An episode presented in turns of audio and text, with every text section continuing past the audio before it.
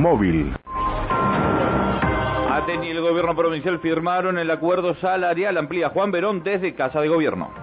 Hace minutos en la sala Lafite, el gobierno de la provincia, en la figura del gobernador Omar Gutiérrez, el ministro de Educación Osvaldo Yancafilo, firmó hoy el acuerdo salarial con el gremio docente ATEN, del que estaba presente el secretario general Marcelo Guagliardo.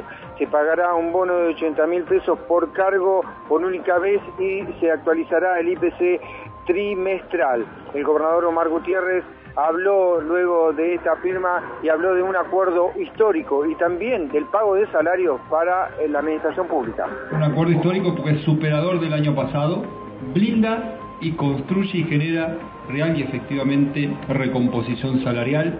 Si tomamos en cuenta el aumento salarial del último trimestre del año pasado que se liquidó sobre la base del mes de enero, el aumento ha sido la recomposición del 17,47% y este mes, el mes de febrero, la semana que viene, estamos abonando jubilaciones y pensiones del día 1 al día 3 de marzo en tiempo y forma y la recomposición que ya se anticipa con índices de inflación local que representan la realidad de la economía y del consumo neuquino, ya no más sobre la base del cómputo del índice de Córdoba, arroja una actualización y un aumento salarial del 6,45%. Quiere decir que en los últimos 30 días cada empleado, cada empleada pública va a tener una recomposición salarial del 25,5% sobre el salario que percibió en el mes de diciembre, último mes del año pasado.